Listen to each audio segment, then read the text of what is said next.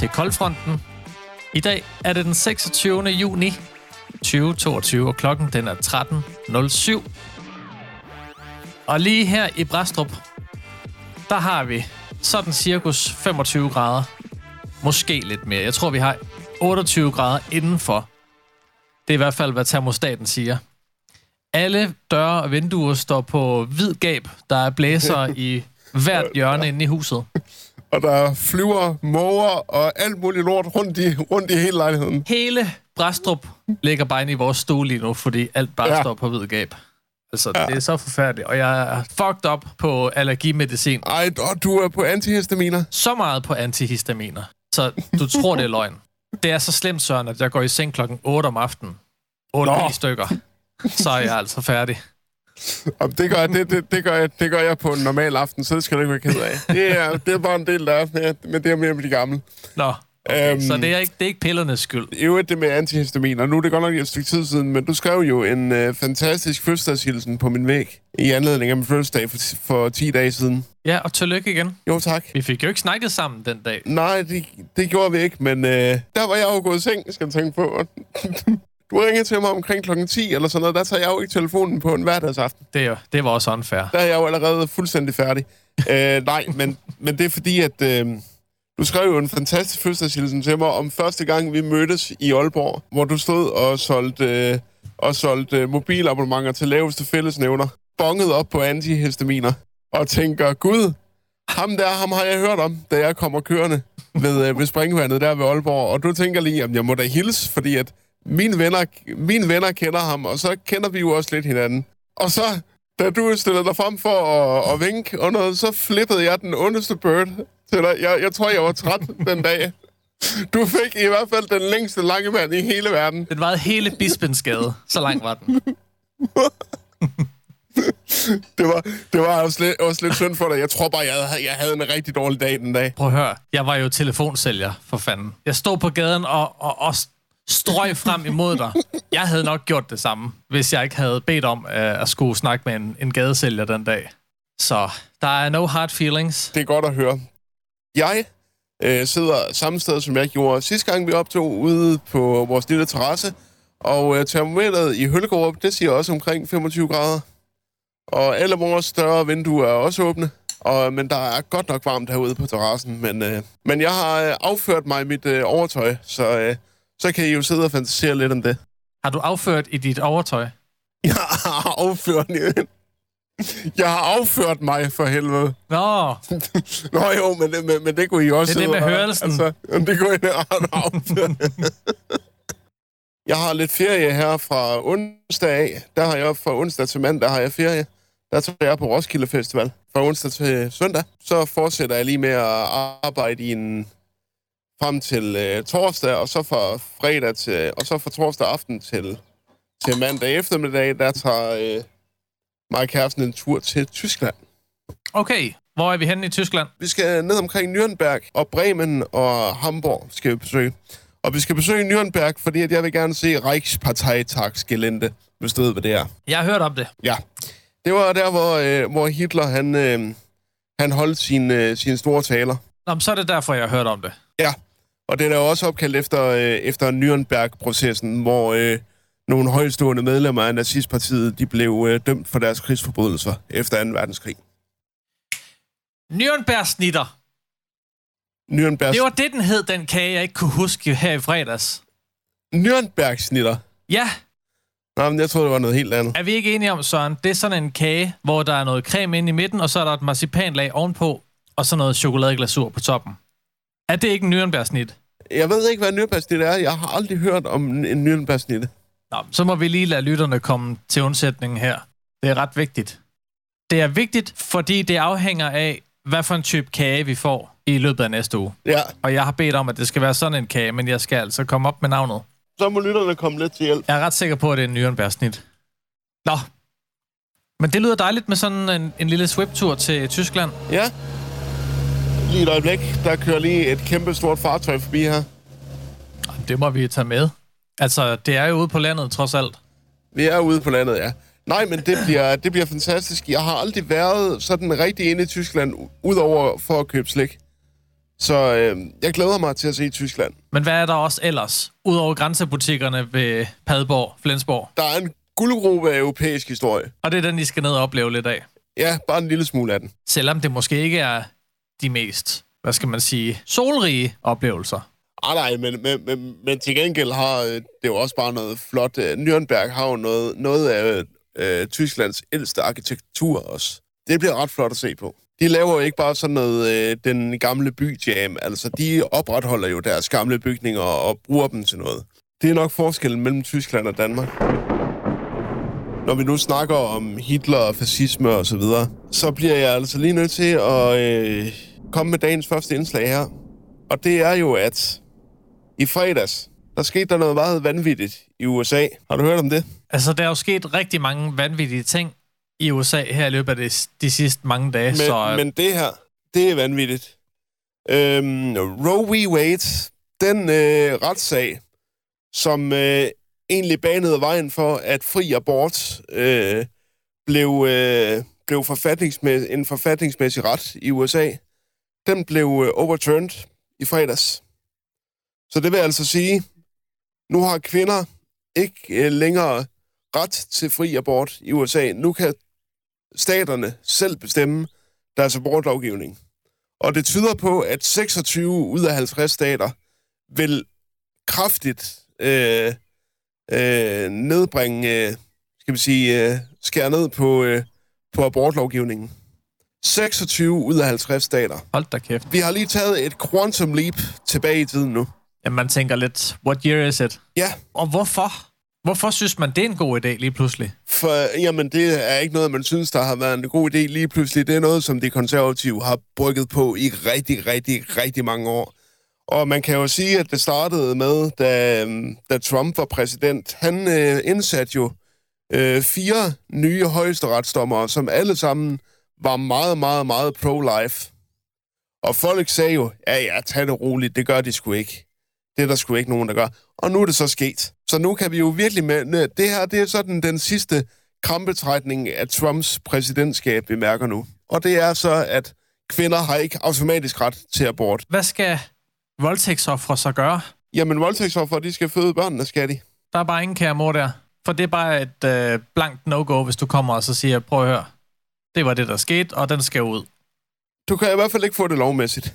Så skal du opsøge en, øh, en, øh, en øh, doktor, der stadigvæk har en, øh, en modikum af, af fornuft i hovedet, men han kan jo så ikke gøre det med lovlige instrumenter osv. Så, videre. så det ender nok med, at det kan tage livet både af barnet og af moren. Lige, lige så vel som det var for danske kvinder før 1973. Man skal have fat i sådan en, der er moralsk fleksibel, om man vil. Det skal man, ja. Jeg kan jo ikke lige sige, øh, at et af de ting, som Mississippi havde øh, gjort med hensyn til at stramme øh, reglerne for abort, det var, at de tvang møderne til at vise et øh, ultralydsbillede af barnet, inden det blev aborteret. Det blev de tvunget til rent lovmæssigt. Okay, hardcore. Rimelig brutalt. Ah, men det er sindssygt brutalt. Altså, der er ikke nogen grund til at give... til at, det er bare lige at træde ekstra meget oven i den dårlige samvittighed, du formentlig allerede har, men som du ved, at du har altså, truff, truffet den her beslutning, fordi du ved, du ikke kan tage dig af det her barn. Men så får vi jo bare endnu flere børn, som bare bliver skyllet ud med badevandet, når de bliver lidt ældre. Det er jo et andet problem, Søren. Det er ikke der, vores fokus skal være lige nu. Det er der nogle andre, der tager sig af. Og det er jo lige præcis det. Fordi de er jo kun pro-life, indtil barnet er ude. Så kunne de ikke være mere ligeglade med, hvad der sker med det barn. Og det er et faktum. Det er simpelthen forfærdeligt, at vi har et samfund, der er indrettet på den måde. Bare lige igen for the cheap seats. Så nu er abort altså ikke længere en forfatningsmæssig ret i USA. Så vi skal være glade for, at øh, vi stadigvæk har den frihed her hjemme i Danmark. Vi skal være glade for, at jeg tror selv, at øh, kristendemokraterne herhjemme, de stadigvæk bare går op om abort, når det gælder voldtægt. Så jeg tror bare, at vi skal være glade for, at, øh, at vi stadigvæk har nogle nogenlunde fornuftige mennesker, og at vi ikke har nogle vanvittige mennesker, der sidder ved magten, der kan lige omskrive vores grundlov. Se, det er jo rent død og ødelæggelse lige i øjeblikket. Og træls og negativitet. Der kommer mere. Ja, det er jo det, jeg ved. Så i stedet for, at jeg bare sidder og kører rundt i suppedasen, så kunne jeg godt lige tænke mig at være den i dag, der byder lidt ind, og så siger jeg, hey, der er altså også andet her i livet, som ikke er træls. Ja. Så jeg har lige en, et par solskenshistorier. Jeg har nok ikke nok af dem til, at det kan veje op den mængde af træls, som du kommer med. Det er forkert at sige, men det er jo sådan, det er. Det er træls. Den mængde er træls, ja. Nu kommer der lige en, en lille sød historie, og den er fra ja. TV2 Nord. Der øh, er i disse dage øh, ved at blive afholdt noget, der hedder DM-ugen. Og det er ikke kun i Nordjylland. Det er sådan DM-ugen. Okay. Sådan en slags mini-OL på dansk grund. Det er et ret nyt og stort sportevent, som viser og hylder det bedste fra dansk eliteidræt. Så samler man de officielle Danmarks mesterskaber for 27 specialforbund. Og det dækker over flere end 50 sportsgrene med, med flere end 100 discipliner. Og så er der over 180 medaljesæt, som skal uddeles, når DM-ugen den, øh, bliver afviklet. Og det gør den den 23. til 26. juni i år. I Aalborg, der er der lige nu et øh, Danmarksmesterskab i Krolf, der er ved at blive afgjort i Østeranlæg. Og så vil jeg jo næsten spørge dig, om du ved, hvad mm. Krolf det er, men du kan jo godt næsten gætte dig til Jeg det. ved det. Jeg ved det. Jeg har spillet det. Du har spillet det, Det er den der famøse bastard mellem øh, krokket og golf. og det er ikke nogen ny sport, Nej, men den er heller ikke, den er heller ikke velkendt. Men altså, blandt de ældre spillere, så er den faktisk rimelig populær, og den er blevet mere populær med årene. Og lige nu, der er der et, et øh, Danmarksmesterskab i øh, Østeranlæg, hvor den 70-årige Erik Kjeldgaard, han, øh, han er med i puljen. Han har, var det fem Danmarksmesterskaber i Krolf. Jeg kan ikke huske, om det er fire eller fem. Han skal op og forsvare den titel i hvert fald. han er forsvarende mester også.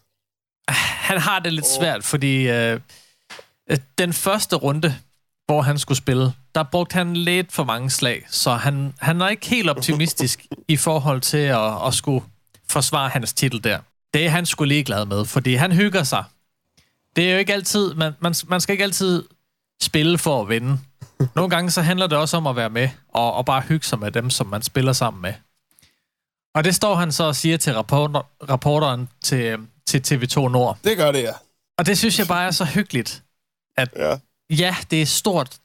Det er et Danmarks mesterskab. Men for ham, så handler det sgu ikke bare om den titel der. Det er egentlig også bare for samværet og hyggens skyld, mm. at han så er med. Så det kan godt være, at han ikke slipper afsted med en ja. Sejr, men så slipper han da trods alt afsted med et smil på læben, når dagen den er om. Det må jo også slutte på et tidspunkt, siger han selv i videoen. Præcis. Og så er han formentlig også... det må også... Det må også slutte. Det, det er det, som alle mennesker, der nogensinde har prøvet at spille golf, de har sagt på et eller andet tidspunkt. De har alle sammen sagt, det må sgu da også snart stoppe på et tidspunkt. Jeg vil gerne lige citere ham, da rapporteren spørger, hvis du mod forventning ikke snupper førstepladsen i dag, tror du så, du får en. Ja. god dag alligevel? Ja, det vil jeg ikke være skuffet over.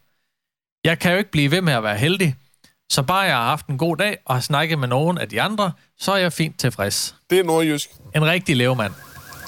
Og så er der en, der prøver at stjæle en bil nu åbenbart her. Hvis I kan høre det.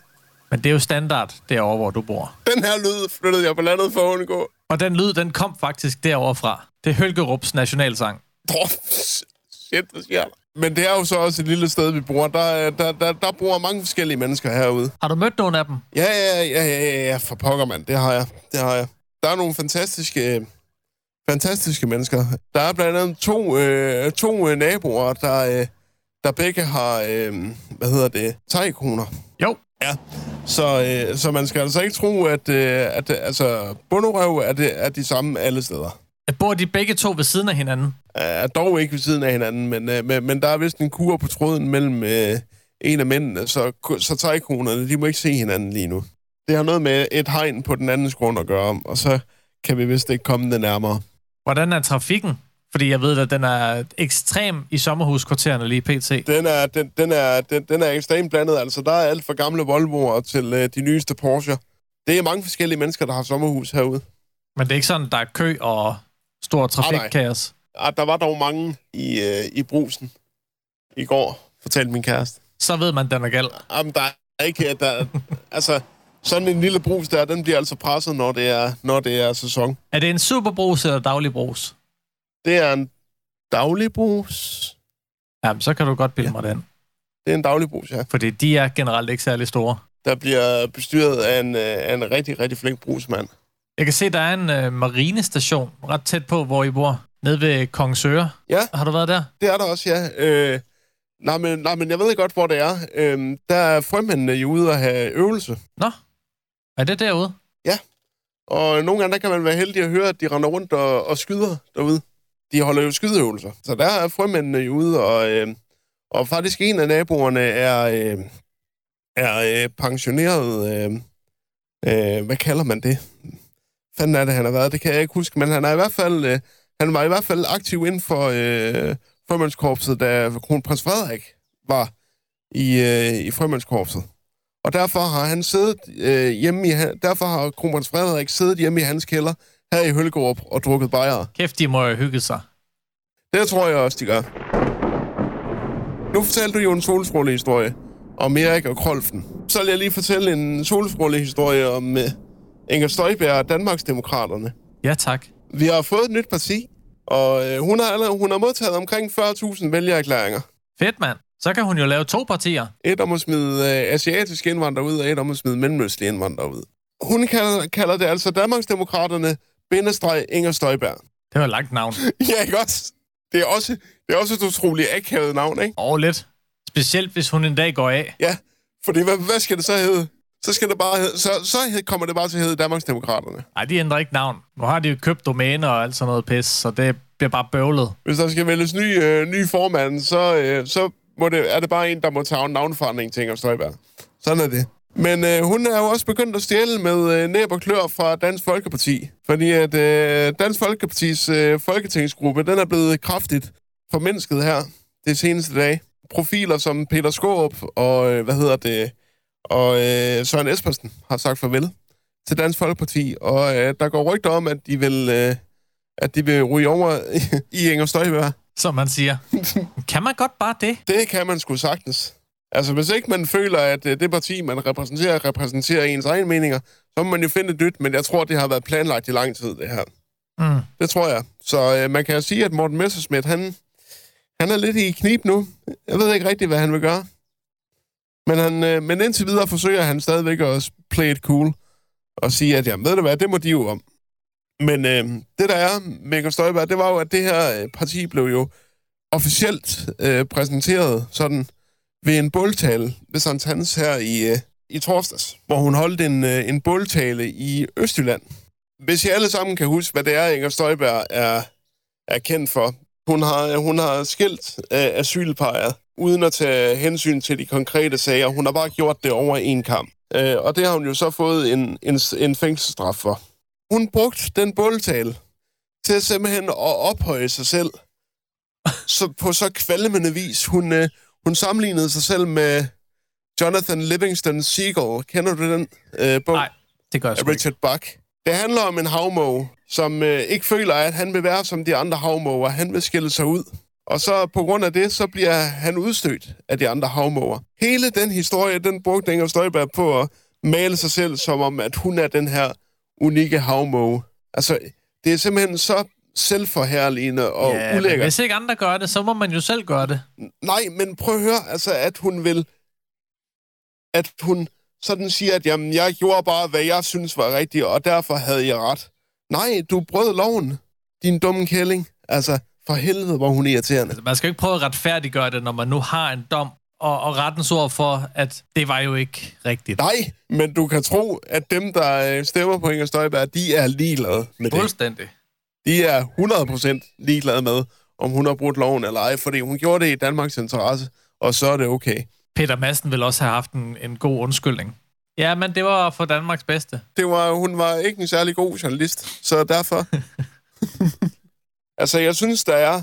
Man kan godt bruge billedsprog, men der, må, der er også en, en grænse mellem billedsprog og så direkte selvforherligelse.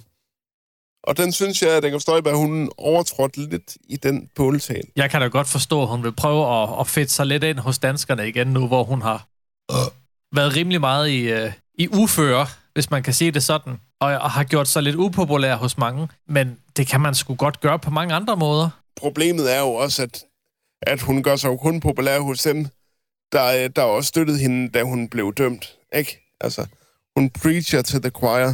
De 40.000, der har underskrevet de vælgererklæringer, det var folk, der allerede ville have stemt på hende. også inden hun blev dømt. Men så har hun jo ligesom en øh, sikker billet der ind til Folketinget. Ja. Og det er måske det, det, det hun har slået lidt på. Ah, nu, nu, nu, nu må vi se, om de overhovedet kommer ind, jo. De bliver jo kun opstillingsberettiget. Det er jo ikke sikkert, at de kommer ind, jo. Nej, kun hvis de bliver valgt. Det er, det, det, det er jo lidt ligesom øh, stram kurs, ikke? Bare fordi man er opstillingsberettiget, betyder det ikke, at man ryger ind i Folketinget. Det er rigtigt. Og nogle gange så er det også for det bedste. For Danmarks bedste. Det er nemlig lige præcis for Danmarks bedste. Eller så er der jo også sket det, at øh, der er blevet underskrevet en stramning af våbenloven i USA. Det troede jeg ikke skulle ske nogensinde. Skrappere baggrundstjek på personer, som er dømt for vold i hjemmet, eller som i deres ungdom er dømt for forbrydelser af en vis karakter. Desuden er der federal støtte til, at enkelte delstater kan indføre love, der forhindrer personer i at købe våben, hvis de vurderes at være til far for sig selv eller andre. Jamen det kan man da så håbe, at det hjælper en lille smule, men det er jo stadigvæk ikke, det er jo stadigvæk ikke de vildeste stramninger, vel? Altså, der er også nogen, der skal være der til at kunne vurdere, Ja. hvornår er det så sikkert at have de våben der. Altså, fordi, at det, fordi det der er jo, det er jo, at man, at man stadigvæk gør det til en, øh, til en bedømmelsesag af, af ham, der sælger våbnet. Og han kan jo bare sige, jamen jeg synes jo, han så meget rask ud. Selvom han havde fugleafføring i hovedet og, øh, og lyserøde trusser indenunder. Det, jeg synes jo, han så rask ud. Men, øh, men man kan da håbe, at med lidt federal støtte, så kan der måske, kan vi måske forhindre, at, at der er nogle vanvittige mennesker, der får fat i en, øh, i en AR-15. Man kunne se det lidt som et springbræt. Måske ja. Er det, det her, de her små skridt, der skal til, for at vi kommer over til nogle lidt større handlinger. Så det kan godt Jamen, være, at det ikke er det, den det helt store ting, der er blevet sat i værk. Men det er der noget. Det er da bedre end ingenting. det kan man håbe, men, men du ved, så er problemet jo bare samtidig stadigvæk, at, at abortlovgivningen er på retur. Og, og jeg ved ikke, jeg, jeg, jeg, føler, jeg føler bare, at, øh, at vi burde måske bare have en stramning af våbenloven, og ikke en stramning af abortlovgivningen. Men øh, sådan er der jo så meget, og livets pølse er sparet. Vi skal i gang i min spidskompetence, fordi at det er jo sommer. Og sommer betyder jo også blockbuster. Og sidste gang, der ved jeg ikke, om I kan huske det, der var øh, anmeldt jeg den nye Top Gun, Maverick, som jeg øh, forkælede med, øh, med fem store stjerner ud af seks. Den dom står jeg ved. Og jeg har faktisk hele tre anmeldelser i dag. De nyeste skud på øh, den danske biografliste. Men der er også mange film i biografen lige nu, så det er bare om at komme afsted. Jeg vil øh, lægge ud med at øh, anmelde øh, den nye Jurassic Park. Jurassic World Dominion. Det er en lortefilm. Ja, tak. Og næste. Det er afslutningen på den her nye Jurassic World-trilogi. The Hype Train blev jo virkelig, blev jo virkelig sat, sat i kraft, fordi at, øh, fordi at både Jeff Goldblum, Sam Neill og Laura Dern vendte tilbage til deres øh, gamle roller fra den originale film. Så nu tænkte man, så nu sker der ting og sager. Og så blev øh, Hype Trainet endnu, fik det endnu mere kul på, da man så så, at, øh, at filmen ville komme til at vare to og en halv time. Men øh, jeg kan uden tvivl, jeg kan uden at, øh, uden at skamme mig sige, at øh, Jurassic World Dominion nok er den værste i den, øh, i den nye trilogi, og måske den værste Jurassic Park-film overall. Endda værre end Jurassic Park 3. Det, jeg har imod den her film, det er, at den virkelig tager røven på en, fordi hvis man ser traileren, så ligner den jo, at ej, nu har dinosaurerne jo virkelig overtaget øh, verden, og, og nu skal folk til at lære at leve side om side med dem. Det er ikke det, der er, det er ikke det, den her film handler om. Det er stadigvæk bare et nyt område, hvor de er kommet ind og skal sidde, de her dinosaurer. Så det er basically en gentagelse af det, vi allerede har set i de to foregående Jurassic World-film. Altså, jeg havde jo håbet, at de ville op, op the stakes en lille smule, og så rent faktisk gøre dem til, at... Og der, der bliver sådan, du ved, gjort, øh, gjort, øh, gjort små træk til, at de vil øh, vise, at jamen, nu er der faktisk kommet et sort marked for dinosaurer, og der er dinosaur fights, sådan underground dinosaur fights og sådan noget. Og det bliver der sådan øh, refereret en lille smule til, men det er aldrig noget, vi kommer til at se særlig meget af. Til gengæld, hvad vi kommer til at se, det er et gammeldags kidnapningsplot, og så, og så en eller anden Steve Jobs-agtig øh, skurk, øh, som også er en bikarakter i den originale film. jeg kan huske meget fra den. Men jeg gætter på, at det er ham, kinamanden. Nej. Kan du huske, øh, kan, kan du huske Stockson? Ham som... Øh, Ja, ja, ham, ja, ja, ja. ja. Det er ham, Dodgen. der er the, dodge Det er we ham. got dodge it here! Ja, lige præcis. See Nobody Cares. Det er ham, der er the villain i den her. Okay. Og han er sådan en Steve Jobs, Jeff Bezos-agtig type, som sådan, du ved, er lidt, øh, er lidt øh, socialt akavet og sådan noget. Og det er bare så undervældende. Og, og så selvfølgelig, det store problem er også bare, at den er alt for lang. Altså, de, de her nye karakterer fra Jurassic World skal jo prøve at krydse, øh, at krydse veje med, med de gamle karakterer fra den første Jurassic Park. Og det er, og, og det er bare så... Der, bliver, der er ikke rigtig plads til nogen af dem i filmen. Så det ender bare med, at det bare bliver sådan noget, Nå, hej, ja, det var jeg, okay, hej. Det eneste, der var fedt, det var, at, øh, at jeg så den... Øh, jeg så den i selskab med min, øh, med min kærestes dreng, og han morede sig. Så det gjorde også, at jeg morede mig en lille smule, mens jeg var i biografen. Men jeg synes stadigvæk, at den var lort. Den får to ud af seks kørestol for mig. Den næste, det er uh, The Black Phone, som er en gyser, som er, øh, som er faktisk baseret på en novelle af Stephen Kings søn, Joe Hill, øh, som handler om en øh, dreng, som bliver kidnappet af en, øh, af en kidnapper, som kun går under navnet The Grabber. Og han øh, vågner så op i den her øh, kælder hos The Grabber, og han... Øh, og der er kun én ting i det her rum, i det her rum udover den madras, han ligger på, det er den her sorte telefon. Og så ringer den her telefon, og det er mærkeligt, fordi den er ikke slået til noget. Og så dem, der ringer, det er The Grabbers tidligere ofre, der så prøver at hjælpe ham med at undslippe kælderen. Det er en rigtig, rigtig vellavet og intens lille gyserfilm. Den er, den er super creepy, den er ikke sådan direkte uhyggelig, vil jeg sige. Der er nogle gode jumpscares, og der er nogle... Øh, men, men det er mere en... Det er nærmest mere... Så den første halvdel af filmen er nærmere mere en coming-of-age-story, end det er en, øh, en gyser. Men den, men den mixer bare de to ting så fantastisk godt, og den har nogle af de bedste børneskuespillere, jeg har set i rigtig lang tid i en mainstream-film. Fordi at øh, det er ikke bare øh, hød, kød til hakkemaskinen, det er rent faktisk... Jeg vil lige vil sige hød til kakkemaskinen. Det er rent faktisk altså veludviklede karakterer, man rent faktisk bekymrer sig for, når, øh, når han skal prøve at flygte fra ham her, The Grabber. Og The Grabber spilles i øvrigt fantastisk af Ethan Hawke, som ifølge mig nok er den mest undervurderede skuespiller i hele Hollywood. Altså, den vil jeg kraftigt anbefale jer alle sammen at se ind og se i biografen. Den fortjener at blive set i biografen. Det er en rigtig, det er en rigtig god, intens, intens hold your hand gyserfilm. Den får 5 kørestol ud af 6. Den sidste er Elvis-filmen. Den er jeg spændt på at høre. Det er den gode gamle Bas Luhrmann, der har instrueret den. Bas Luhrmann, som også har instrueret øh, blandt andet den der øh, Romeo and Juliet-film med Leonardo DiCaprio. Han har instrueret Moulin Rouge, og han har instrueret Australia. Okay. Han er, øh, han er en meget flamboyant instruktør. Altså, man kan altid se, når det er Bas Luhrmann, der har instrueret en film, fordi at den er altid hissigt klippet, og der er altid vilde farver, og der er altid fuld gas på billedsproget.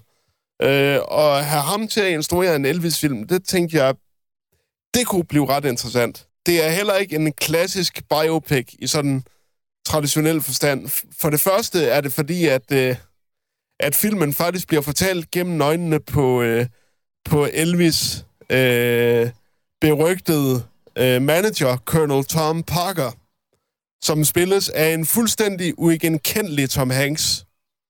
Tom Hanks har simpelthen fået så meget, så mange proteser i ansigtet. Man kan næsten ikke se, at det er ham, men man kan godt høre det. Øhm, og han er jo kendt som ham, der faktisk, øh, der faktisk øh, var med til at, øh, til at lense Elvis for alle hans penge. Øh, fordi at han efter sine skulle have haft et meget, meget, meget, meget stort øh, ludomani-problem. Så, for han, øh, tog, så han tog de fleste af Elvis' penge og brugte dem på at best, øh, afbetale, afbetale sin enorme spillegæld. Det var blandt andet også derfor, at, øh, at øh, han, skulle, øh, han skulle være så meget i øh, Las Vegas, Elvis. Det var fordi, at øh, Tom Parker han fik lavet en aftale i stand efter sine, som, som øh, bandt Elvis til, øh, til Las Vegas. Og så øh, for til gengæld, så kunne han få unlimited credit, når han skulle Au. spille. For satan. Ja. Altså, jeg ved ikke, om det er rigtigt, fordi at jeg har en fornemmelse af, at, øh, at den sådan kun tager brudstykker af sandheden for at lave en mere, du ved, filmisk fortælling om Elvis. Nej, men det virker. Øhm, jamen, det, og, og det gør det, fordi at ham, der spiller Elvis, det er Austin Butler. Og ved du, hvem Austin Butler er, Daniel? Ja, han er med i, han er med i Once Upon a Time Hollywood. Det er ham, der er Tex. Det er ham, der bliver curbstomped af Brad Pitt til sidst. Det er rigtigt. Og det er også ham, der får bidt øh, klokkeværket af, af hunden. Og han er fantastisk i rollen som Elvis. Jeg er personligt vokset op i et, la- i, et, øh, i et hjem, der spillede meget Elvis, og derfor har jeg også hørt meget Elvis. Og det er fantastisk at se, hvordan, hvor meget han egentlig ligner Elvis, når han først begynder at svinge hofterne. Og det er også en anden ting, jeg må sige, altså under de der øh, showman-scener, hvor han optræder for, øh, for pigerne, og pigerne de skriger efter ham og smider deres trusser op på scenen. Altså man får virkelig ideen om, at, at det var virkelig sådan her, det var, da Elvis kom ind i det her meget, øh, meget øh, hvad skal man sige, øh, meget poetanske USA, og begyndte at spille en, øh, en genre som hvid mand, som egentlig mest var reserveret til, øh, til sorte amerikanere på det tidspunkt. Og hvor, hvor stor en revolution han satte gang i, der i slut 50'erne. Det får man virkelig ideen af i den her film. Og så er filmen oven i købet også ret rørende. Øhm, der er op til flere scener, hvor øh, man sidder lige og plier lidt med øjnene, og, øh, og tænker, det er sgu egentlig meget godt. Øh, den er også den er også en lille smule, måske en lille smule for lang, og så er der nogle moderne musikvalg i den, som ikke lige faldt i min smag. Men stadigvæk synes jeg, at det er nok den bedste Elvis biopic, vi får i det næste, i det næste lange stykke tid. Og den er rigtig god til at repræsentere det, som mange forstår ved Elvis. Elvis, Bas Lurmans Elvis, den skal have fire store kørestol ud af seks. Nu fik jeg lige set Tom Hanks i rollen som Elvis manager. Og jeg kan godt se, hvad du mener med, at uh, han nærmest er uigenkendelig. Der er proteser. Jeg kommer helt til at tænke på Colin Farrell i The Batman. Ja, ja der kan man heller ikke rigtig se, at det er ham. Du kan ikke slet ikke se det er ham mere. Nej, det kan man faktisk ikke. Det var øh, de anmeldelser, jeg havde. Ja, tak. Søren Varmen, den er sgu ved at stige os begge to til hovedet. Og jeg tror, det er ved at være på tide, at vi skal ud og have noget luft. Du bliver Men- Men... simpelthen nødt til at skal... Ja, ja. Roligt ja. At jeg var lige ved at være bange for, at du ville øh, chicken out. Vi slutter ikke af, uden lige at have rundet Silkeborg-segmentet. vi skulle jo have været på i sidste uge, men det, det måtte. Ja. vi lige udskyde, fordi... Øh, Jeg var, i, jeg var i Aalborg, og jeg havde altså glemt at tage mit udstyr med. Det undskylder jeg mange gange. Det betyder jo bare, at jeg har haft en uge mere til at, at samle nogle gode historier fra Silkeborg hjælper hinanden på Facebook. Den ene kommer fra Hanne, som har taget et billede af en, øh, en herrecykel, som ligger op ad en hæk, altså i bogstaveligt talt ligger i en hæk. Og det er lidt en trend i den her gruppe, at øh, når, når man ser en cykel, så tager man et billede af den og smider billedet derind. Denne fine cykel står i hækken ved, og så en adresse. Ja. Og så kunne jeg ikke lade være med at øh, stusse lidt over den første kommentar fra en person ved navn Liv, der skriver, Palle var ude at hente fløde til vor whisky. Spørgsmålstegn. Jeg ved ikke, hvad kontekst er, men jeg er meget nysgerrig. Er jeg også. Næste opslag kommer fra mig, der skriver deler et opslag. Det er sådan et, et link til en, en side med overskriften Ikke alle handicap er synlige. Nå, Og så skriver hun, i dag hørte jeg for første gang om solsikkesnoren og dens betydning. Lad os i fællesskab udbringe betydningen af solsikkesnoren, PFT. Og så sidder jeg jo her og aner hverken tud eller røv. Jeg har aldrig hørt om ordet solsikkesnoren. Der er så en, der skriver, jeg har selv et skjult handicap. Jeg har et handicapskilt i bilen, som bliver brugt, og jeg græder indvendigt over folks kommentar. Du fejler intet. Har du lånt din mors kort? Giv pladsen til folk med handicap. Det er strafbart at bruge kortet, når du ikke fejler Folk- noget.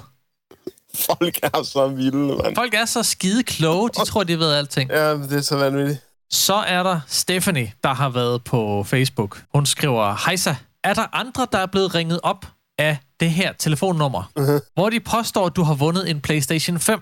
Vil gerne vide, om det er fake, fordi min kæreste var ved at hoppe i fælden, så kunne man jo godt have håbet lidt, at den bare var stoppet der. Men hun fortsætter. Jeg vil gerne vide, om jeg er stået i vejen for, at han kunne have vundet en PlayStation 5 alligevel. Ja. Nej, Stephanie. Nej. Fordi hvis du ikke selv har tilmeldt dig en konkurrence om at vinde en PlayStation 5, Så kan du heller så kan ikke... du ikke vinde sådan en. Så kan man ikke vinde den. Åh, hvor er det godt. Lena skriver altid fup og fidus. Tag aldrig telefonen med det num- med de nummer. Svindel og humbug. Hun har selv prøvet det. Du skal aldrig tage telefonen. Det er altid fup og fidus. Så skal bare lade være med at tage telefonen. Der er altid nogen, der prøver at dig noget på. Der er en lille sød en her. Vilhelm, han åbner med, søger i en sanger, skråstreg, søger en band. Halløj derude, alle sammen. Jeg hedder Vilhelm. Jeg søger et band, der mangler en forsanger, er 19 år, elsker at synge og give den mega meget gas. Har sunget hele mit liv, men ikke gjort noget ved det, så har kun sunget i to år. Jeg synes, jeg synger godt, vil jeg sige. Men hvis der er nogle, der er friske, så skriv bare til mig privat. Have en god dag. Skråstreg aften. Så kan man ligesom selv vælge jo. Den er sød. Den er sød. Ja, jeg synes... Ja, hvis der sidder et jamband derude, ikke? Der har brug for den sanger.